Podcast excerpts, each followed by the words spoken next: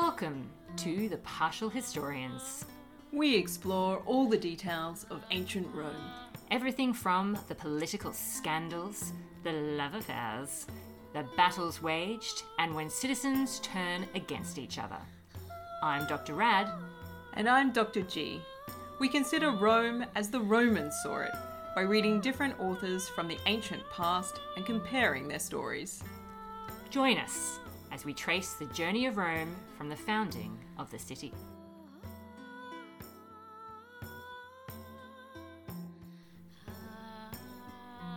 Hello, and welcome to a brand new episode of The Partial Historians. I am one of your hosts, Dr. G, and sitting with me in the realm of cyberspace is Dr. Rad. Choo choo, choo choo. That's cyberspace.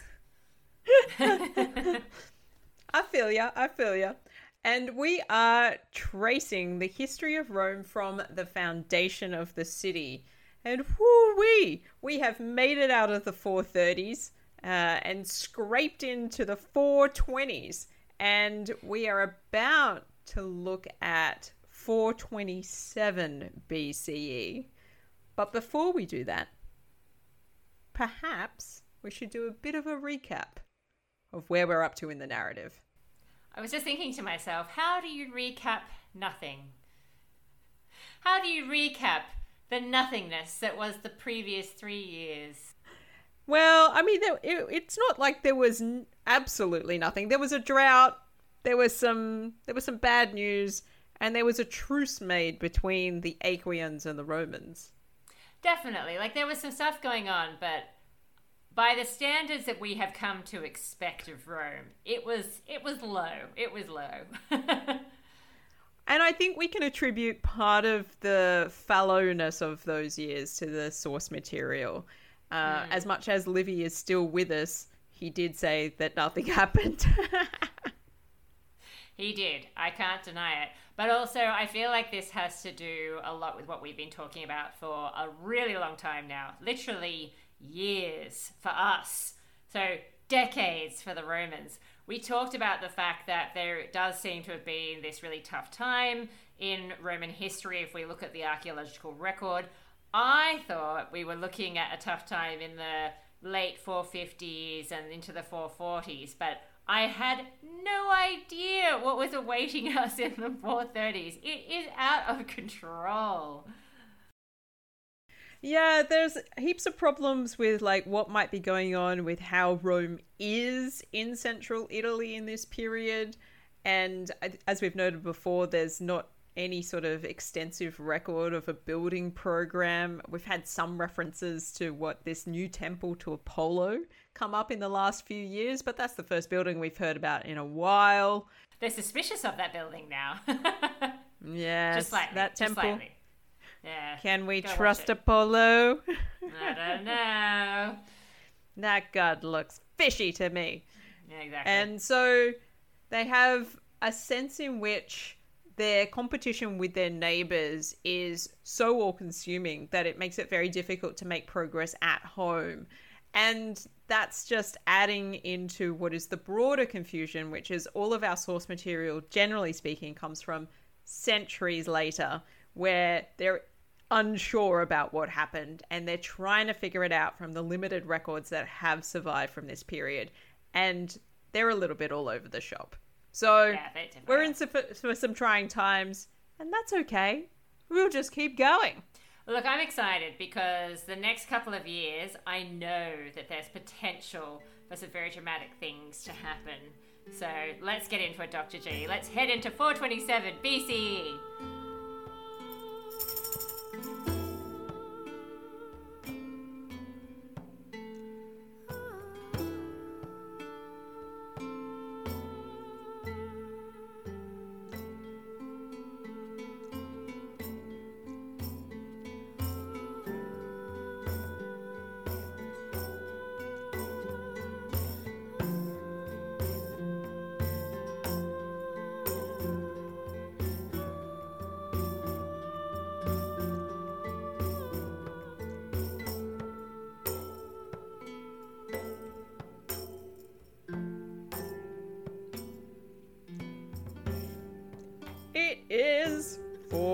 427 BCE. And Dionysius of Halicarnassus is missing. Fair enough. Well, once again, you know, I'm a very good sharer. You should have the magistrates. You should have that honor. Oh, thank you. Thank you. Well, I don't have many to report for this year. We apparently mm-hmm. have the names of the consuls. Okay. So we've got Gaius Servilius Structus Ahala. Ahala. Ahala, the armpit. Ahala. The famous Yes. armpit. Yeah.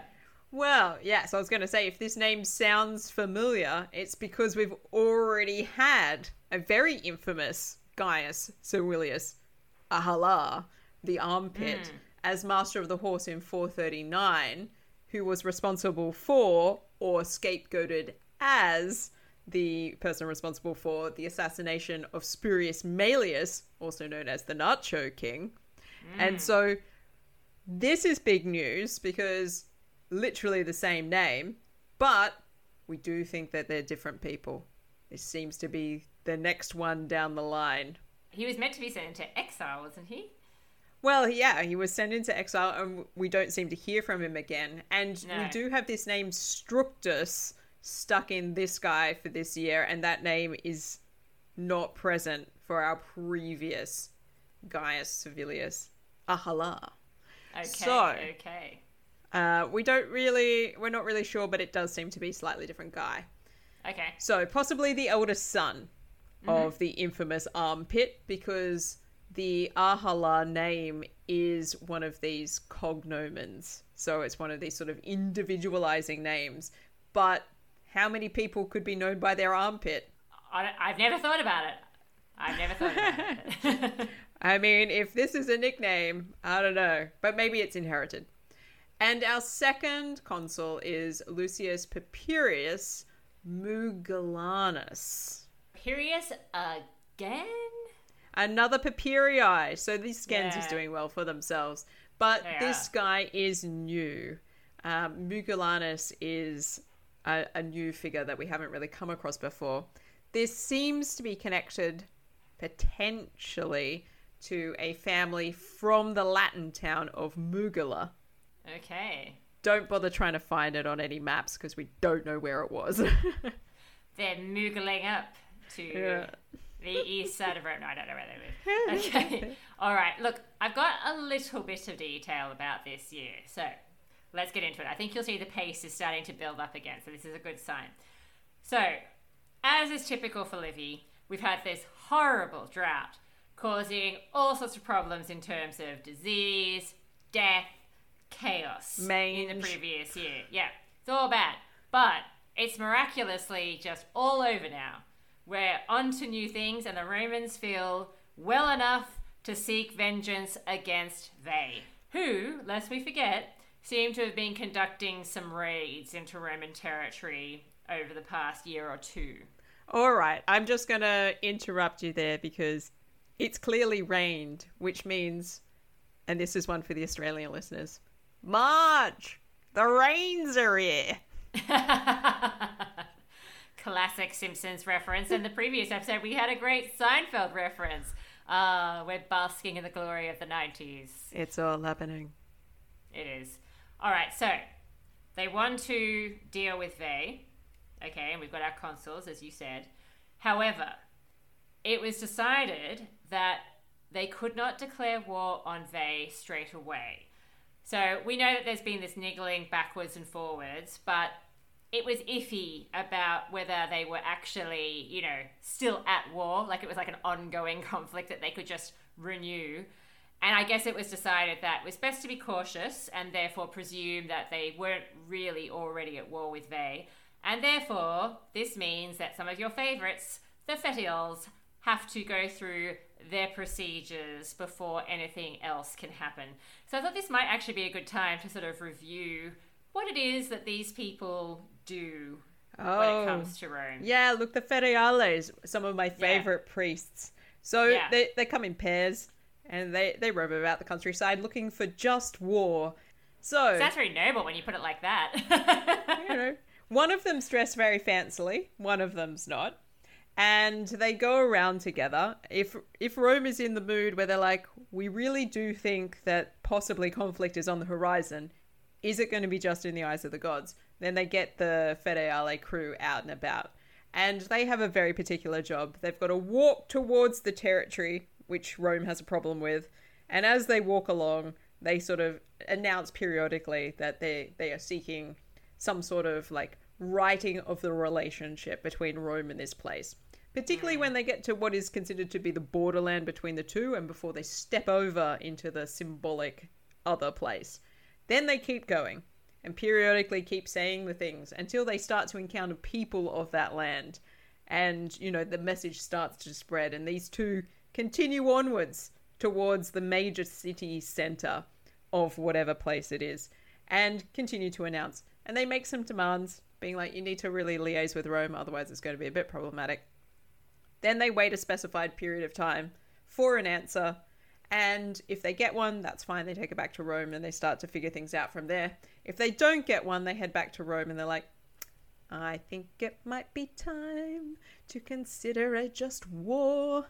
And so then they go out again and they do a bit of spear throwing into the other territory and check out how the gods react to that. And if it's all looking good, war is just and may commence in the eyes of the god.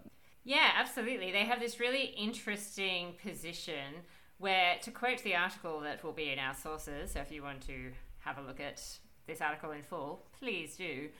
They are, in a sense, the people that preside over the rights that precede a war, begin a war, and at the end of the war as well. And they serve this really interesting role as the kind of judges slash guardians of the peace of Rome, which I like as a, a nice little way of conjuring up what it is they do. And their role changes a lot over time, as we shall see. It's not it's not always exactly the same. Look, there's them. nothing like a good twist on the tail. And like these are priests that are definitely involved in war. So to suggest that they're very much involved with peace is fascinating and hilarious. Well, yes. I mean, I think in terms of, you know, as you say, it's about are the Romans going to war for the right reasons? Should peace be broken, I suppose, in order to go to war in that sense? Yes. Anyway, so we have the Fetiales going through their proper procedures, okay? And we know, of course, that there has been some conflict with Rome and Veii because they were involved in the whole issue over Fidenae. The colony that was and then wasn't and then was but doesn't seem to be committing to it wholeheartedly. You know, it, it's all very iffy with Veii and Fidenae at this point in time. I think we can definitely say that if what the accounts that we're given are correct, Rome is really struggling to assert itself in this whole decade in this part of Italy. Yeah, they can send as many fetiales as they like searching for just war, but they can't hold it together and they can't seem to retain the things that they have laid out as their own. So Fidenae was theirs, um, and they're definitely struggling to hold on to it at this point. Yeah. So after the whole issue that they had had over Fidenae, they had a truce with Veii that had expired, admittedly, but the Romans still see the need to obviously declare war properly. So the Fetiales go about and do their business, but rudely, they are completely ignored. yeah. Amazing. Well, I yeah. mean, let's face it. Let's imagine you imagine the time these two weirdos from Rome. One of them dressed very fancily, and the other one sort of like he's offsider. And they sort of approaching, and they're doing this sort of like, "Did you know that you are not in right relation with Rome?" And, and they're like, "Ah, uh, yeah, I think I did. I just sell your cow." they're like, well, sure, but whatever. And then, you know, like they walk another 50 meters and like, did you know that you're not in right relation with Rome? And, you know, like waving a fancy stick and stuff. And I can see how some people might not take them very seriously or conversely realize the import of these two people and just laugh in their faces, being like, this is how you're going to win the war? Really? I feel like the people of Veii are not particularly interested in preserving peaceful relations at this moment in time. So, And they probably have good confidence for that. yeah. Well, should they though? Should they? Well, well, I guess we'll find out. Anyway, so uh, it's obvious that a war is going to happen. A controversy breaks out over who has the right to actually declare the war. Is it the Senate or the people? wow, wow. Yeah, turf, turf war, turf war. Yeah. So I think it's I think it's seen as like standard procedure at this point in time that the people generally are the ones that decide whether they are going to go to war. But they're starting to say, well, do we need to take it to the people? Is a senatorial decree enough? Now, again, this is probably a little bit anachronistic. I am not entirely confident in this idea of a senatorial decree at this point in Rome's history. Now, we are getting later. Maybe I'm being overly cautious. We're in this very hazy period where it's hard to say. So, from thinking about how Rome works, we're not sure. Like that's that's where we're at in terms of the scholarship. We're not entirely sure how it's working at this point in time. What we do know is that generally speaking, the Roman people are involved in decisions relating to war because it relates to things that they're specifically going to have to do. Yeah. And the Senate has lots of mechanisms and levers to push and pull those people in particular ways. Um, this is not a democracy, but surely the Senate has enough of its own levers still to be able to persuade the people one way or the other. I would have thought this would suggest if if we're looking at something where the Senate is like, well, we're just going to make that decision for everybody, that would seem to suggest to me that they've actually lost control of the populace. Mm, interesting take. So the Tribunes end up winning this argument, which kind of makes sense. I would kind of expect them to be the people who are representing the people. And they say, look, you're going to let the people say whether it's war or not, because if you don't, then we're going to screw up your levy. And then who's going to fight for you, Senate? Who? Who? Dear Lucretia, I didn't sign up for the levy this year, but somehow I'm still in the battlefield. Don't know how it happened. I am apart from you, and it is so painful because I do not know why. I didn't sign up for this, and I don't know why I'm here. So what ends up happening is, and this is a bit weird, Livy, or at least the version of Livy that I'm reading, so it might be a typo. I probably should have checked the Latin. I was a bit slack and I didn't. The consul Quintius, which is weird because we haven't mentioned a Quintius in this year. Yeah, that's a surprise. Where does it? Quintius, where is he coming from? I'm, I'm wondering if he means like the ex consul Quintius. That's something I mm. probably should have checked in the Latin. Bad me. But anyway, he's forced to present the question of war to the people. And you know what? It all ends up exactly how they wanted it anyway, because the centuries all vote for war anyway. Well, well, well. So it, I mean, it turns out that in actuality, uh, flesh rabbits, because uh, we're still not really sure what's going on. The the Senate gets their way by using the very levers that it already possesses in order to ensure that the people do what they want them to do. Because we know that that voting system is, I mean, by any measure um, of a modern standard, completely rigged. This this artificial tension that is set up, and it's really probably not anywhere near as dramatic as it sounds.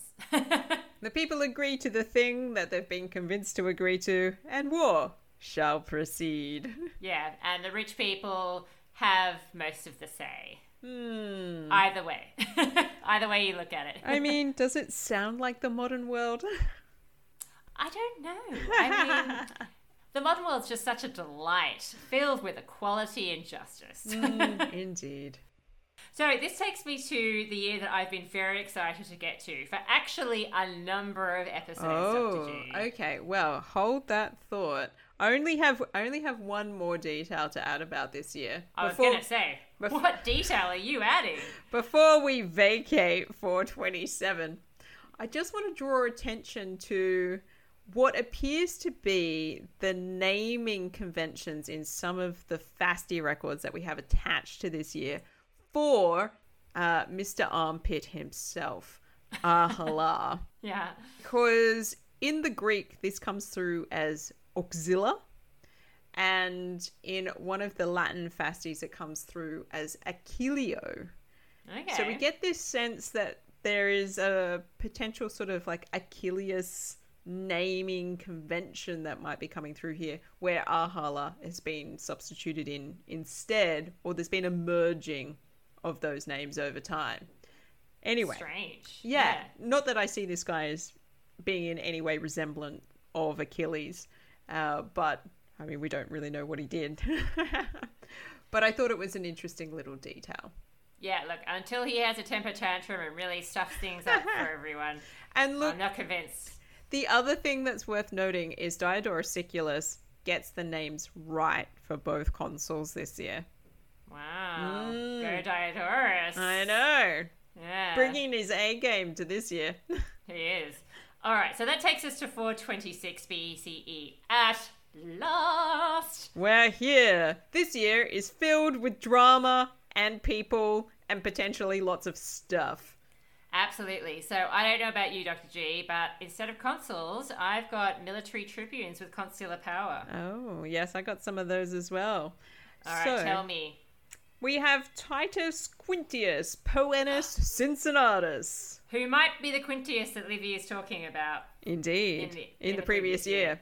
Yeah. So he has been consul twice so far, 431 and in 428, and it is now back in this new position with consular power. We have Gaius Furius Pacilus Fusus. Yeah, it's been ages since we had a Furious. Woo! A Furious returns. Yeah. And he was apparently also previously consul in 441. So this guy's got to be getting on a little bit because it's been a while. Yeah, it has. and he was also censor in 435. So they've done quite a few censorships as well. It's been uh, it's been tough times for the Romans. Our third military tribune with consular power is Marcus Postumius Albinus Regilensis. mm-hmm. A new guy in town. Don't be fooled. All of those names add up to somebody different. And Aulus Cornelius Cossus, the best looking Roman that everybody's ever known about. Absolutely. Very famous. Is this the year he's famous for? I think it might be. Mm. Now, Uh, we also have a dictator, don't we? yeah, so this year gets out of hand. So the thing that we tend to assume with military tribunes with consular power is that there is a lot of conflict going on and Rome doesn't know how to deal with it anymore. And they need more consuls, essentially. And so they've whacked a whole bunch of those people into play. Turns out, or it seems initially just from reading this list, that that is not enough to deal with this situation. And a dictator is required. And this is Mamercus Aemilius Mamercinus. Hmm, a familiar name. Yeah, he was part of the special commission in 428, so just a couple of years ago. And, you know, this name crops up a little bit as well. Was he also the dictator of 437 and 434? Was he mili- was he military tribune in 438? Uh, it's, a, it's a common name. Yeah. we so he has a master of the horse, and we see very quickly the return of Aulus Cornelius Cossus getting apparently upgraded from a military tribune with consular power to master of the horse. I think these guys are Batman and Robin. I think that they're the dynamic duo of this decade. I can't possibly do it without you, Cossus. Would you join me? Yes, sir. All right. Well. Oh, wait. Oh, Oh, sorry. oh wait, because apparently we also have a legate as well. Okay. which is Titus Quintius Poenus Cincinnatus. So, so we have this weird sort of, I would say, just looking at this list, that we are looking at some real confusion from our annalistic sources and our FASTI source material. Very confusing. We've either got many people in multiple roles, or we've got a collapse in the chronology and people don't know how to separate the years out into their individual pieces and they've just lumped them all in together and they're like, you know what? I'll make it work. Yeah, I think that you can see this very much because if you actually look at what Livy says rather than look at Broughton's record of the magistrates, Livy explicitly says that Titus Quintius Poenus was consul in the previous year. Mm. So that's a bit weird. And then we've got Gaius Furius, Marcus Postumius, Aulus Cornelius Cossus, all serving as military tribunes. Now, what they do is they're going to divide and conquer Dr. G. So Cossus is placed in charge of the city of Rome itself, and the rest of the military tribunes start organizing the levy because they, of course, are going to go and kick Veii's butt. But, hmm. and it is a big but, there is a problem. Yeah, there is a problem. You've got three of these guys. They're, I, I imagine, pretty typical Roman elites. They're all very confident in their own opinion and they refuse to compromise. And so they very quickly start disagreeing with each other, which means that there's a little sliver of light for the people of Veii because this is going to be undermining for the whole Roman war effort. The army is really confused because they're being given different instructions, different orders. You know, some of them are saying, now go, sound the charge. Others are saying, no, not yet, stay in place. And it's just it's just a big mess. Where is Messius at a time like this? He's the man So- for the job. Yeah. So the Romans are in terrible trouble. They flee back to their camp. They're not really physically injured or anything, but they are injured on the inside because there is nothing more humiliating or shameful for a Roman soldier than having to tuck his tail between his legs and run back to his camp without having dominated over the enemy. it is tough out there, isn't it? Yeah. So the Romans are sitting around, crushed, forlorn, heartbroken. Dear Lucretia. They're not supposed to lose. They're the heroes of this story. They never lose. I got no spoils and I got nothing to send you. Now, the people back in the city are so irritated. You can't explain how irritated they are with the tr- military tribunes. They're like, you know what? Forget you guys. You are useless. It's time for a dictator. Now, it seems like, once again, we have a bit of an argument about exactly how or even if this could come about. Some people were saying only a consul can name a dictator, and do we have a consul? No, we do not. No, but we do have lots of military tribunes with consular power, and if they have the consular power, that might mean they're they're able to do the thing. And I think you're missing the point, Dr. G. They're not a consul. well, what's the point of them having consular power if they can't use it? Um, Dionysius of Halicarnassus does have a little excerpt here. oh, okay. Yeah. And he talks about when Aulus Cornelius Cossus was consul for the second time.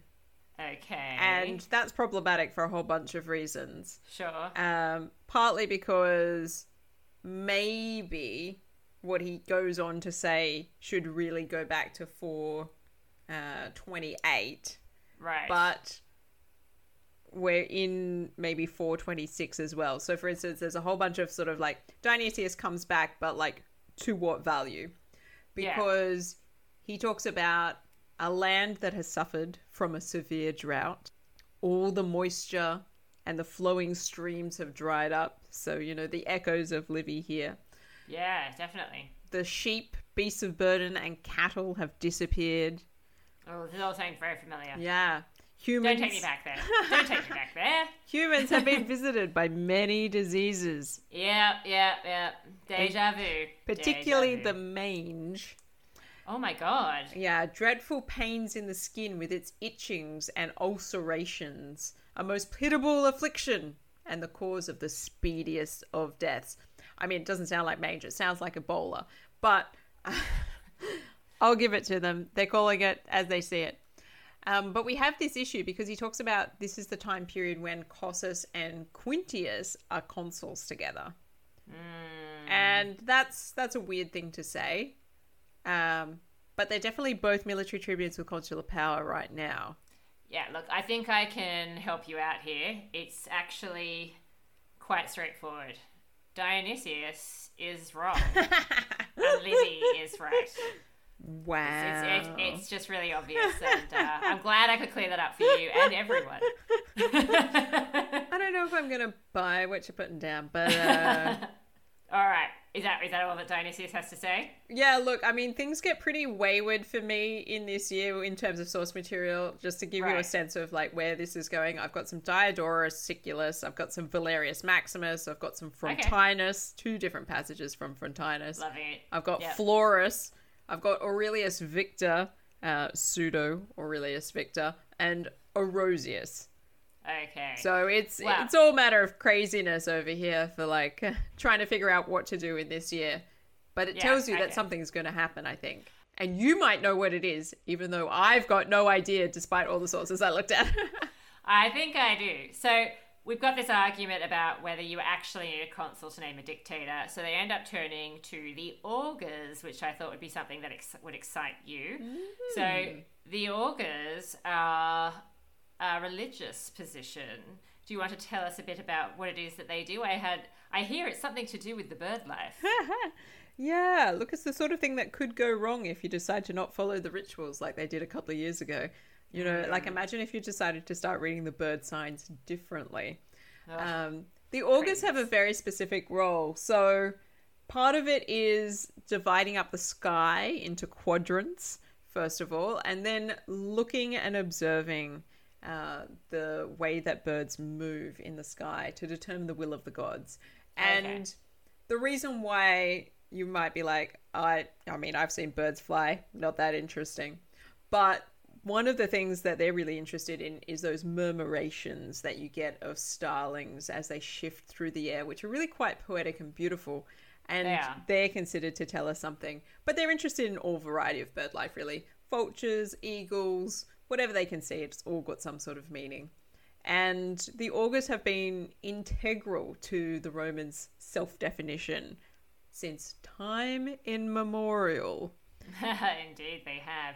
So the augurs are consulted, and they make sure that the signs say that it is not only a consul who could name a dictator. Phew! well, that makes it easy. yeah. So Aulus Cornelius Cossus picks Mamercus Aemilius as dictator, and Mamercus Aemilius then names Cossus as his master of the horse. Aren't they adorable? These two, like, will you be my buddy? I'll be your buddy if you'll be my buddy. It's a bromance to last the centuries, Dr. G. yeah. So, now, just a bit of a recap here. Lest we forget, the last time that we were talking about Mamercus Aemilius, which, okay, there are some question marks about whether we should have been talking about him in that time period, but we were.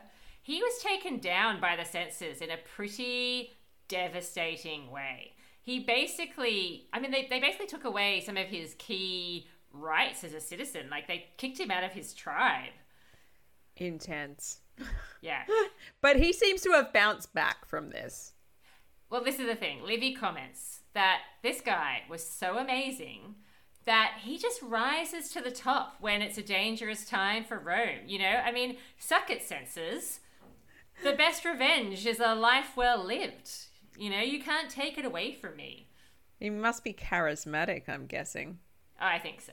Livy was all over him the last time. Like when we were talking about what the census did to him, Livy was clearly devastated, and now he's all happy again.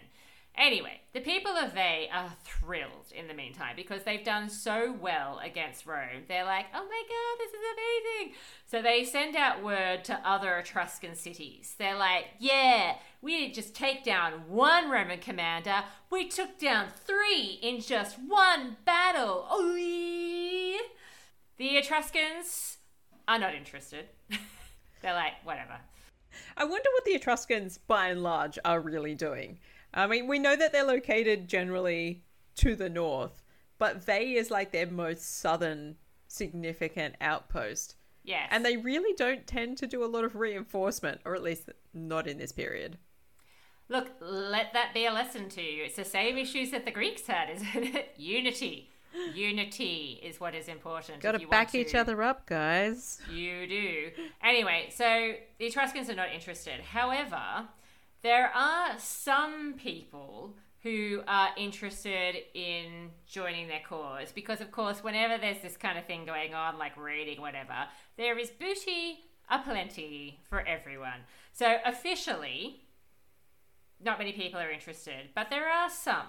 And would you be shocked to know that one of the places that decide that they might join in is none other than Fidenae? Oh, color me surprised. This is a turn in the narrative I was not expecting. yeah, so Fidenae, I mean, God, what is it at this point in time? It's been going backwards and forwards. It's allegiances so many times between Rome and the people of Veii. I can't even tell what ethnicity the people there would have been. Look, like everybody in this region, they're Italians. Eh, yes, well, this is true.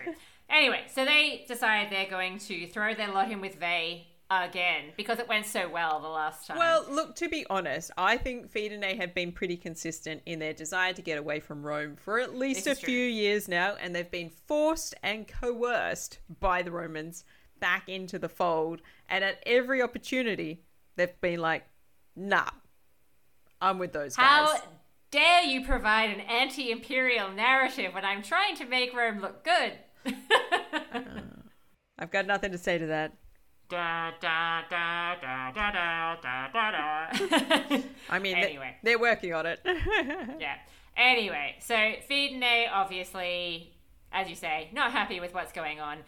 But they decide to do it in style, just like they did the first time. So, lest we forget, the really big conflict that we talked about, which may or may not have happened about 10 years ago, was really kicked off when the people of Fidenae murdered the Roman ambassadors. This time, they decide they're going to slaughter all the new settlers. Well, well, well. I mean, yeah. this is bad news. Um, but it does echo very nicely what has previously happened. Yeah, I mean, I think we can understand why scholars are like, what is going on here? Did this really happen again?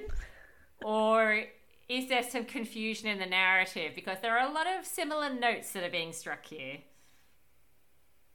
And there's also the sense of, like, I mean, this is yet again another candidate for the year that Cossus does the business it with is. killing Lars Tolumnius. Yeah, um, that guy keeps coming back from the dead. Tell you what.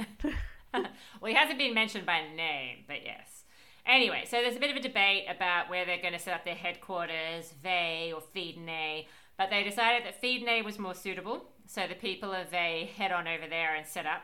The Romans are freaking out and, this. And fair yeah. enough, because it's on as as I've noted before, like Fidenae sits on the opposite side of the Tiber from Veii, which means that it technically sits on the Roman side of the Tiber.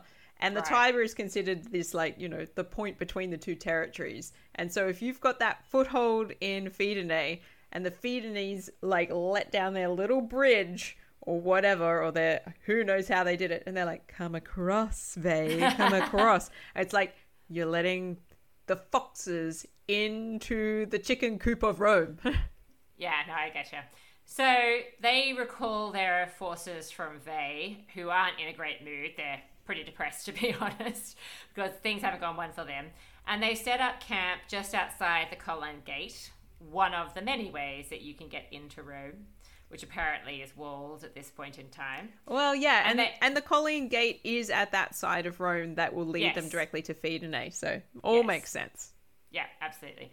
So they make sure everything's pretty fortified. You know, they do the typical thing: armed men placed all along the walls. They also kind of say, "Right, everybody, stop what you're doing. Pay attention." So business in the courts stop, shops close Livy says that Rome ends up looking more like a military camp than a city at this point in time. The dictator now starts to get down to, well, what he was brought in to do in the first place. He dispatches heralds to go through all the streets of Rome to round them all up because they're all terrified and cowering, take them to an assembly. When they get there, he is furious with them for being so quick to think that Rome is actually going to be defeated. How dare they? Rome had beaten Veii six times and captured Fidenae so many times he can't even count. For heaven's sakes, get a grip. and they didn't lose just recently because their army was weak. They lost because their commanders were arguing. Big difference. And now, So- now they have a dictator. There's going to be no more arguing and only victory. Exactly. and he says, You just wait, guys. You will see that the men who appointed me as dictator have done an amazing thing for Rome because I am awesome. Everybody thinks so, especially Livy. also, Cossus, the man who appointed him. Exactly. And those who tried to ruin him had done the biggest disservice to the state. Hint, hint, censors. Need some ointment for that burn? so Mamercus then makes an offering to the gods. Again, this is all sounding very familiar, but not not like it's not standard practice. I was going to say, but- I mean, I mean Yeah. that that's familiar, but uh, to be expected. Yes, absolutely. Marches out, sets up camp near Fidenae, makes sure that he's shielded by mountains on one side and protected by the Tiber on the other, so strategically sound position.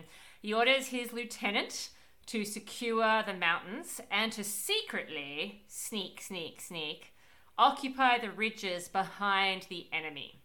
So that's Titus Quinctius Poenus. So he puts on his sneakers. He gets all the men following him to put on their sneakers, and they over to that location. so the next day, the enemy are feeling pretty confident because, of course, of everything that's been happening. They're ready to fight. The Romans are like, Psh, you just got lucky. Thank you very much.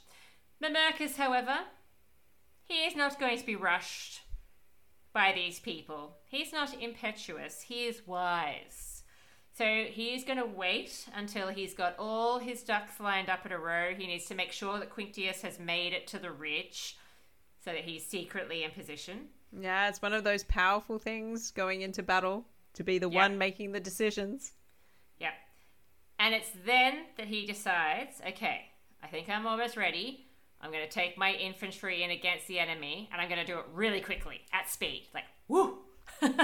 you blink and we're there. Guys, I want you to sprint on my command. yeah.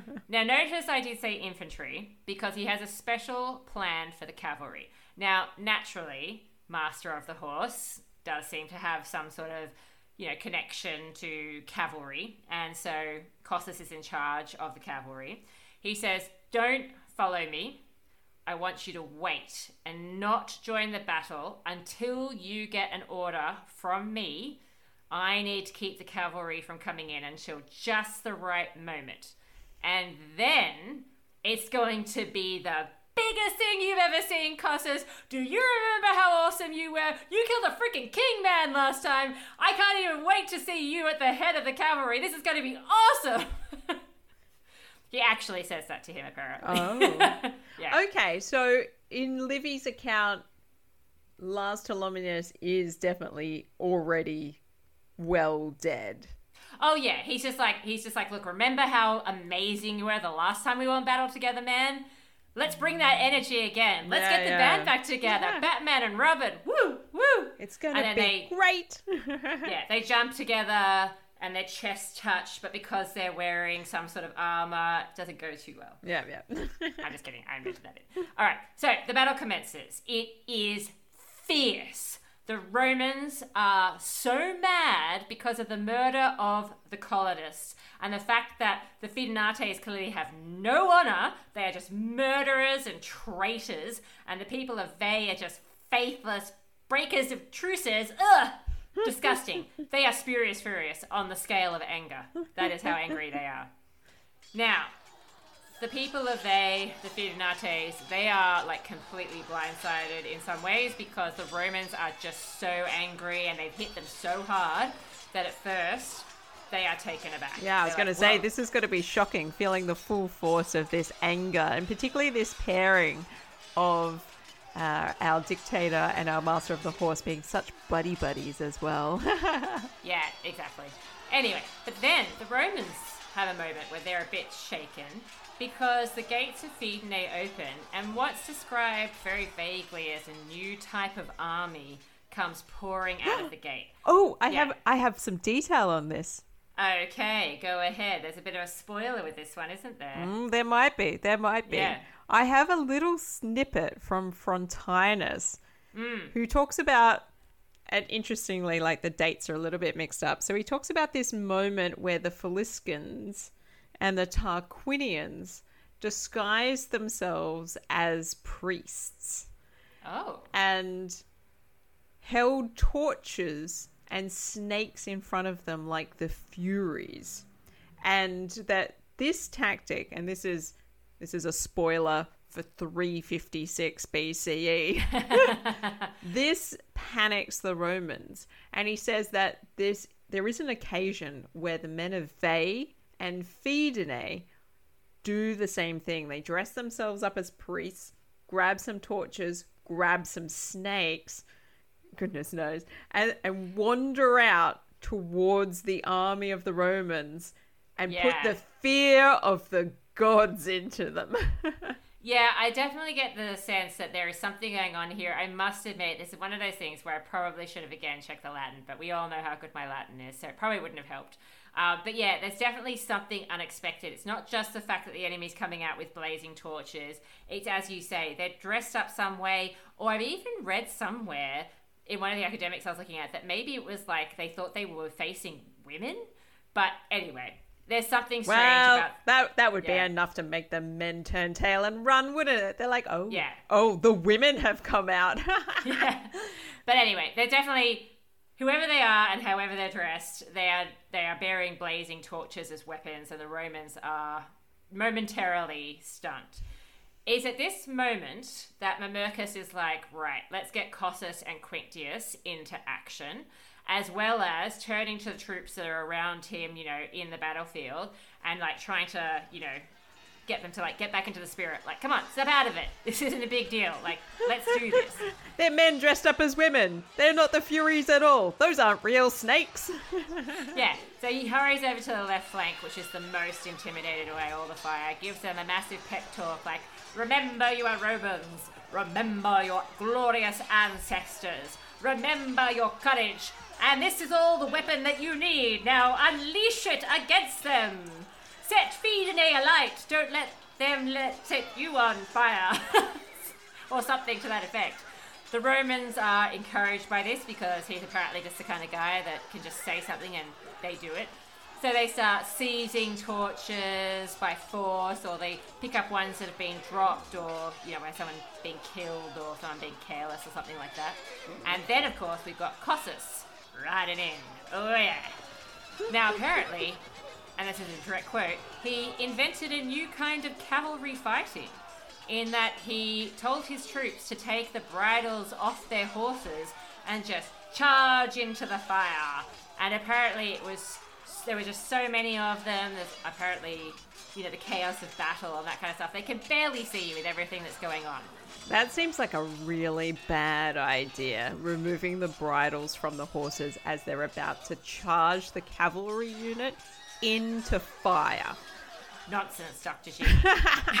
it's glorious and it's magnificent success. Look, just like, let's just think about this realistically. Most animals have a healthy respect and fear of fire. A bridleless horse is a horse that you cannot change the direction of because it's going to run whichever way that it wants, unless you've trained it to be controlled by the stirrups alone, which is a whole nother thing entirely, and it doesn't sound like they've got that. It just seems like madness. Cossus, what are you doing? Actually, as a side note, and I could be wrong here because this is something that's just come to me out of nowhere, I'm almost 100% sure that the Romans did not ride with stirrups. Not at this point in time, anyway. Yeah, yeah. So, yeah, so it's anyway. bridles or nothing. It's your thighs, god damn it! Uh-huh. Suzanne Somers would be proud. Well, well, well. Yeah. Anyway, the horses are apparently not frightened. The Romans are not frightened. The cavalry ends up just eating up huge amounts of the enemy, just knocking them out of the battle. Then Quinctius makes his attack. The enemy is trapped. They have nowhere to flee. There's nowhere to go. They're pinned in all around. So the people of Veii and the Fidenates, they're just running around in chaotic circles.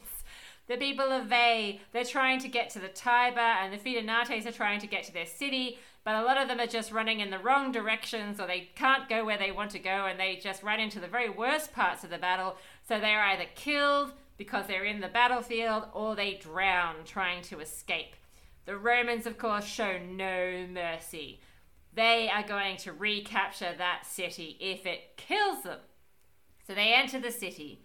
They make their way to the wall and they send the signal, say that Fidenae was captured. Again. Oh boy. Mamercus was in the camp of the enemy with all his men when this signal sort of goes up. The soldiers are really keen to be like, yeah, cool, let's get pillaging. This is what we came for. Mamercus says, look, let's just stay calm, be methodical, takes them to the city. Once they're inside, Mamercus can see that the enemy are trying to reach the citadel there, and they make sure that they basically finish them off. So there's just slaughter everywhere until finally the enemy surrenders, and then they can loot and pillage and sack the city and the camp. Oh, wow. All right, this is slightly different in some of the details than, and I'll admit, I've got some pretty disparate source material uh, at my disposal. And so it's probably not a surprise that they're quite different. So I've got Florus, Yeah. who is probably most famous for doing an epitome of Livy. I was going to say, surely that means that you should agree with everything I say. and and you'd be surprised. And but it may be the case that the detail that Florus is providing here actually belongs to maybe a later time period, though there does seem to be a bit of overlap in the detail. right. So he talks about the people of Fidenae are not a match for the Romans. Yeah. And what they had done is they'd armed themselves with torches Mm-hmm. and they'd put on a variety of fillets, so like headgear uh, resembling serpents. So we've got that serpent reference again. Yeah. And they had marched forth like furies. And so, so far, there's a little bit of match up there. But he also says that their funereal attire was an omen of their overthrow oh. and also seems to indicate that at some point, and maybe this is anachronistic and maybe it's a bit of a spoiler for things to come, that Fidenae is consumed by its own flames. Ah, well, I guess that's that's. I think that all kind of matches up. Really, we've got these confusing costumes, which kind of are evoking female. You know, in the way that they're presenting themselves. We've got torches. We've got fire. I, I can see some similarities there. It's tricky, it's tricky. Back in my account, the cavalrymen and the centurions all draw lots for a single captive each. So, this is one of the sad parts, obviously, of ancient warfare that the survivors of these sorts of wars usually end up being captured and sold into slavery if they're not killed. Anyone who had received notice as fighting with exceptional bravery received two and then whatever was left over was sold off at auction. So, as I say, this is all very sad. This is a. This sounds like a lot of people. I mean, it, obviously, it's not on the quite the scale that Livy would probably like us to imagine, but it still sounds like a decent amount of people that are being taken into slavery here. Yeah, this uh I mean it's pretty typical, I suppose, and depending on how much Rome might be interested in punishing somewhere that it has taken might depend on how many people they decide to then co-opt into slavery. This is true. So if they're really looking to to have an impact on Fidenae's ability to do anything, they might take more people as slaves. This is very true. So, unlike the previous time in 437, when Mamercus and Cossus came together in a battle against these two places after the murder of the ambassadors, etc., Mamercus is the one that returns to the city in glory. Now, obviously, he wasn't completely ignored last time because he was also in a position of power then. But this time, there is no Lars Tolumnius for Cossus to have slain in single combat. And so, while Cossus has done very well, Mamercus gets the triumph, and he and Cossus give up their power as dictator and master of the horse. And apparently, this has all happened in 16 days. Wow. Yeah. That was fast. Yeah. Oh, look, nothing I- like I- the efficiency of a dictator in ancient Rome. I know. They're in and they're out. um, so, lovely little detail right at the end here. Livy always throws these little bits in. He says that certain annalists, not of course telling me who these certain annalists are, also mentioned a naval battle in this war. And we did sort of talk about this when we were talking about the events of 437 and the confusion maybe between these years in that there, it, it seems like the confusion might have come from the use of the terms classis that that that might have somehow given connotations that there was something to do with ships involved here whereas other people have said no this is more to do with who's serving I was going to say, I mean, we're pretty inland. Are we talking about river boats? Perhaps, perhaps. But anyway. so Livy says, as if there was a naval battle. Even in my own time, the river was not wide enough to accommodate ships or a naval battle like this. Or maybe there was like a ship and it's been exaggerated over time. And I'm going to finish with a direct quote from my translation. As so often happens, by those who added to the inscription the false claim of a naval victory. So, Ooh, okay. So the, he's just introducing a whole level of doubt about any record to do with naval battles and what appears to be like a fairly standard belief that the inscriptions are doctored over time.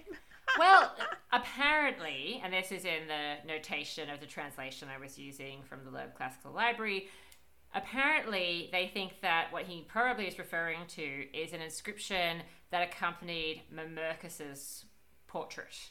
So um. obviously Mamercus is a pretty awesome guy, everybody loves him. Of course, naturally, he would be represented somewhere in the city and there would be an inscription there. So it seems that Livy is suggesting that there is something about a naval battle mentioned in this inscription, but that he thinks it's been faked. And I guess that would be maybe by his family, like maybe his descendants. I just feel like he's not using his imagination enough. I mean, there is a river there, and just because you can't fit an ocean going ship in the river does not mean you don't have any naval warfare going on. And it's like, I mean, I feel like I can see it now. It's late at night, somebody's on the river.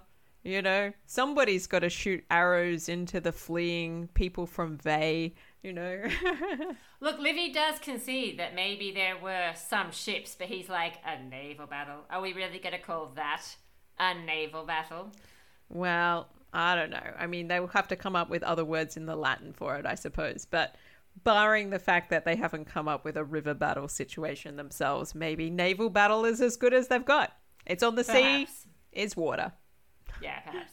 Anyway, so this is how the conflict of this particular year with Veii, Fidenae, and Rome comes to an end.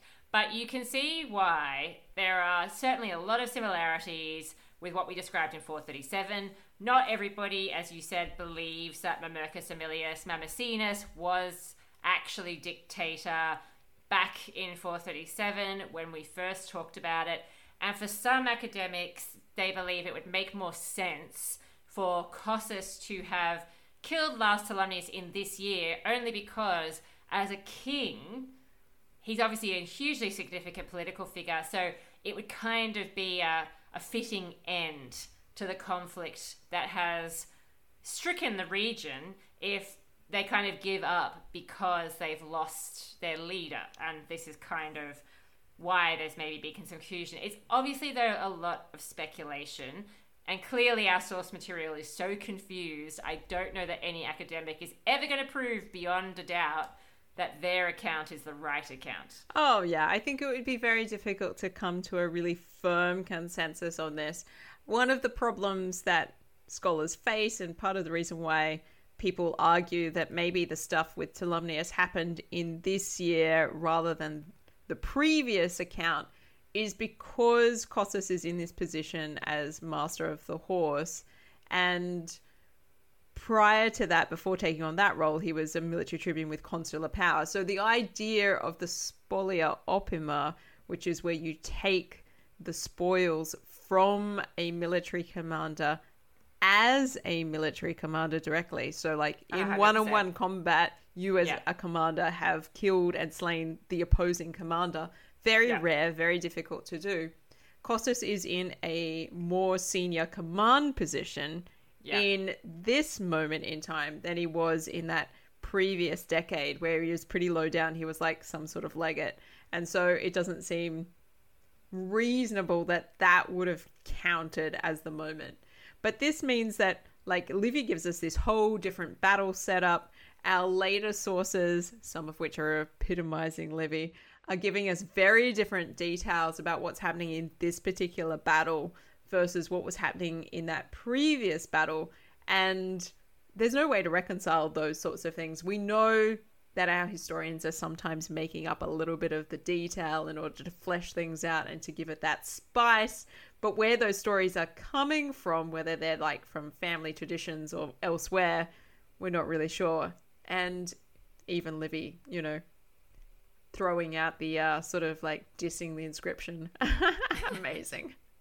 I don't believe it just because it's carved in stone. I've seen that inscription. Rubbish, I tell you. Rubbish. anyway, and so I think this is finally, finally going to bring a little bit of a resolution to the question of Fidenae. I'm sure there's going to be more conflict in this direction, but I think that the really big conflict is going to be resolved for a little bit of time. So, woo. This does seem to be a pretty bad defeat for them. So Yeah. I guess time will tell. I look forward to finding out what happens next. Absolutely. you know what that means, Dr. G? I think it's time for the partial pick.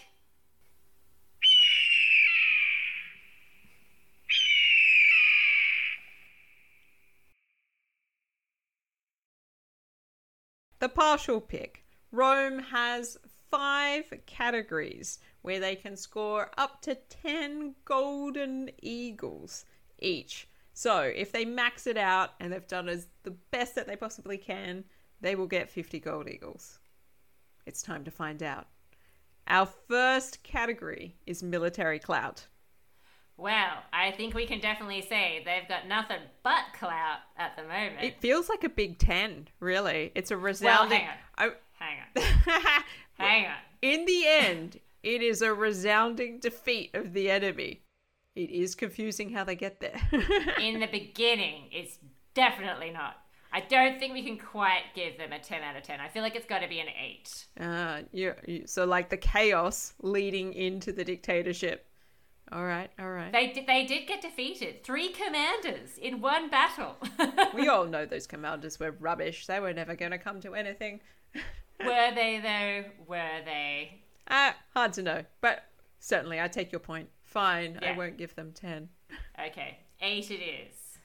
Diplomacy? No.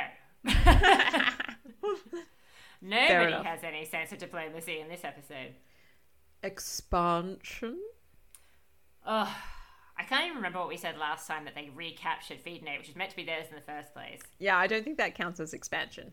No, I don't think so. Particularly not the second time they recaptured. Yeah, it's beginning to look careless, ancient Rome. no, I shouldn't even say the second time. It's way more than two. yeah, who knows where we're up to with that. Um, so no idea. expansion is a no. All right. Virtus. okay. Hmm. Hmm.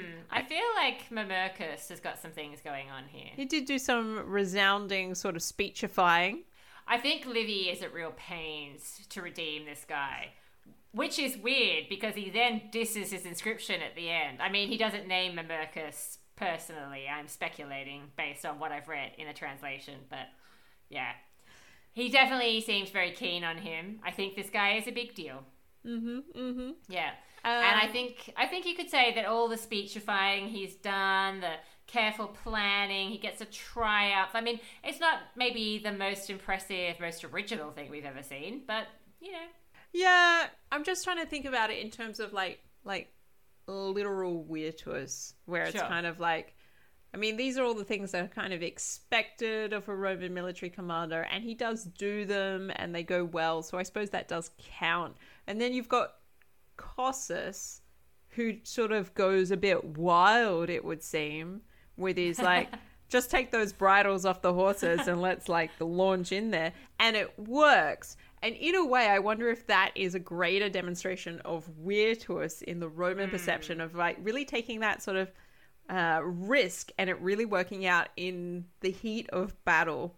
So, like Yeah. afterwards, um, Mamercus is getting sort of lauded with the triumph and that sort of thing. But it might be the case that people are like, that Cossus guy, though, wild. hey?" Yeah, yeah. I mean, this is true, and this is exactly what happened the previous time, which is why we see those weird parallels, right? Where Mamercus is technically in charge the previous time as well, and yet it's Cossus that gets most of the attention because he does something that no one is expecting, Yeah. So I or, wonder. or he fights with particular vigor. Yeah, And so maybe this is the power of this duo is that like they work best together.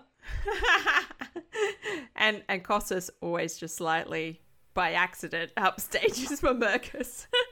but he doesn't seem to mind. I think Mamercus seems incredibly confident. He's like, eh, "So what? You kicked me out of my tribe."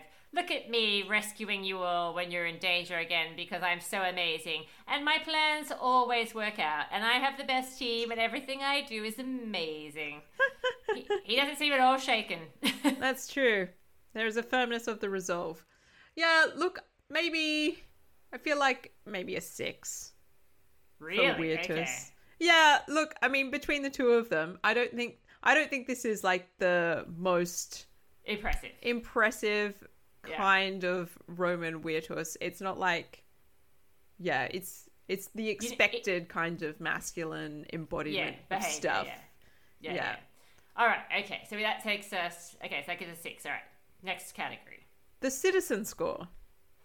Oh, we really haven't heard much about the citizens, apart from the fact that they're annoyed with the military tribunes when they stuff up. But they're also like, you know, like ever present. Like there's no way Yes. that Rome could have won this without bodies on the ground in the Oh, infantry, in the cavalry Yeah. and stuff like that. So Yeah. uh, they're definitely there and they do get to partake in those spoils as well. This is true, and it sounds like Cossus and Quintius and Mamercus are all pretty popular, so there's that too. So, mm, look, I'm going to hedge and say a four, just because they weren't very happy with the tribunes and their performance. And you know what? I can't help but think that this is also a little convenient that, you know, they've been pushing for military tribunes with consular power, and then they just get you know, replaced with a dictator because they're, it doesn't work out. But anyway, Well, not in, that in- not that they were plebeians, but the more that you talk about it, the more it makes me think that maybe this is lower than a four then, because it's like not only Hmm. do they have to go to war, which is always a problem because people die, but Sure. they they haven't been very happy about the whole process anyway. And there was that moment where what the Senate was kind of like, well, maybe we'll decide whether it's a war or not. Yeah, yeah, this is true. And the So maybe citizens are like, excuse me? yeah, maybe like a three. Although they do win that battle. That's true. Yeah. It's a three or a four for me. Let's go with a three. I want Okay. Rome to really knock it out of the ballpark for the people, and they're not doing it this year. Fair enough. All right, Dr. G, that means we've ended up with a grand total of 17 out of 50 Golden Eagles. That's actually more impressive than expected. Well, I knew this was going to be a good year because I knew Cossus and Mamercus were going to, you know, be teaming up. So, well done, Batman and Robin. Well done. You have once again protected Gotham City, and the citizens are safe to walk the street. Not at night because that would be insane, but At- during the day. At other times, when At other times. Yeah. yeah, these two are classic. Uh, one hopes to see the duo again, although I have my doubts. All right, Dr. G. Well, thanks for taking a little trip into this bromance with me. Ah, an absolute pleasure. Thank you for listening to this episode of The Partial Historians. You can find our sources, sound credits, and an automated transcript in our show notes. You too can support our show and help us to produce more engaging content about the ancient world by becoming a Patreon. In return, you receive exclusive early access to our special episodes and the occasional bonus episode. However, there are other ways that you can support our show. We have merch, a collaboration with Bridget Clark on Gumroad, and we now also have a book. If you'd like to purchase a copy of Rex, The Seven Kings of Rome, you can find the details on our website, or you can head straight to Highlands Press and order a copy now. Today, we'd like to send a special shout out to our Patreons who pre ordered this very book, and that's Dana, Erin, and Divus Augustus. Salve! However, if all of these avenues are beyond your means, please just tell someone about our show or give us a five star review. These are not little gestures to us, they mean the world. So until next time, we are yours in ancient Rome.